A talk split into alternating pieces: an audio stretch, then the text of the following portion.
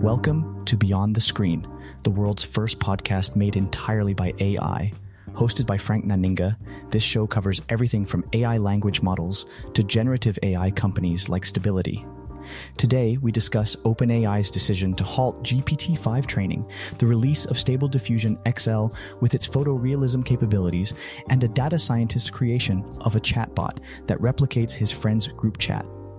Join us as we explore the latest breakthroughs in AI, chatbots, and augmented reality. OpenAI CEO Sam Altman has confirmed that the company is not currently training GPT 5, its AI language model's presumed successor, and that it won't for some time. Altman's statement came in response to an open letter circulated among the tech world requesting that labs like OpenAI pause development of AI systems more powerful than GPT 4. While he acknowledged the safety implications of expanding the capabilities of GPT 4, Altman stated that the letter was missing most technical nuance about where we need the pause. However, The Verge highlights a significant challenge in the debate about AI safety the difficulty of measuring and tracking progress. Because of the fallacy of version numbers, assigning numbered tech updates may not reflect definite and linear improvements in capability.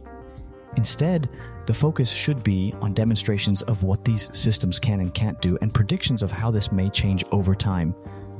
In a recent announcement, Stability AI, the world's leading open source generative AI company, has released Stable Diffusion XL, SDXL, a new image generation model that excels at photorealism. SDXL is an addition to the Stable Diffusion suite of models that cater to enterprise developers through Stability's APIs. This latest model produces more detailed imagery and composition than its predecessor, Stable Diffusion 2.1, and represents a significant step forward in the lineage of Stability's image generation models. The new model boasts next level photorealism capabilities, enhanced image composition and face generation, rich visuals and jaw dropping aesthetics, and greater capability to produce legible text. It also has functionality that extends beyond just text to image prompting, including image to image prompting, in painting, and out painting. SDXL powers the most recent version of Stability AI's premium consumer imaging application Dream Studio, as well as popular third party apps like Night Cafe Studio. Response from beta testers has been very positive, with incredible imagery being posted online and in community forums. A data scientist named Izzy Miller created a clone of his best friend's group chat, which has been active for seven years, using artificial intelligence, AI, and the same technology that powers chatbots like Microsoft's Bing and OpenAI's ChatGPT. Miller downloaded 500,000 messages from the group chat and trained an AI language model to replicate his friend's way of speaking and learn details about their lives. Miller fine tuned the AI system on the downloaded messages, creating a fake chat with six distinct personalities. The project demonstrates how easy it has become to build this kind of AI system. With a little expertise and a small budget, anyone can build one for fun. The project was made possible by recent advances in AI, but Miller is a data scientist and has some experience with this kind of tech.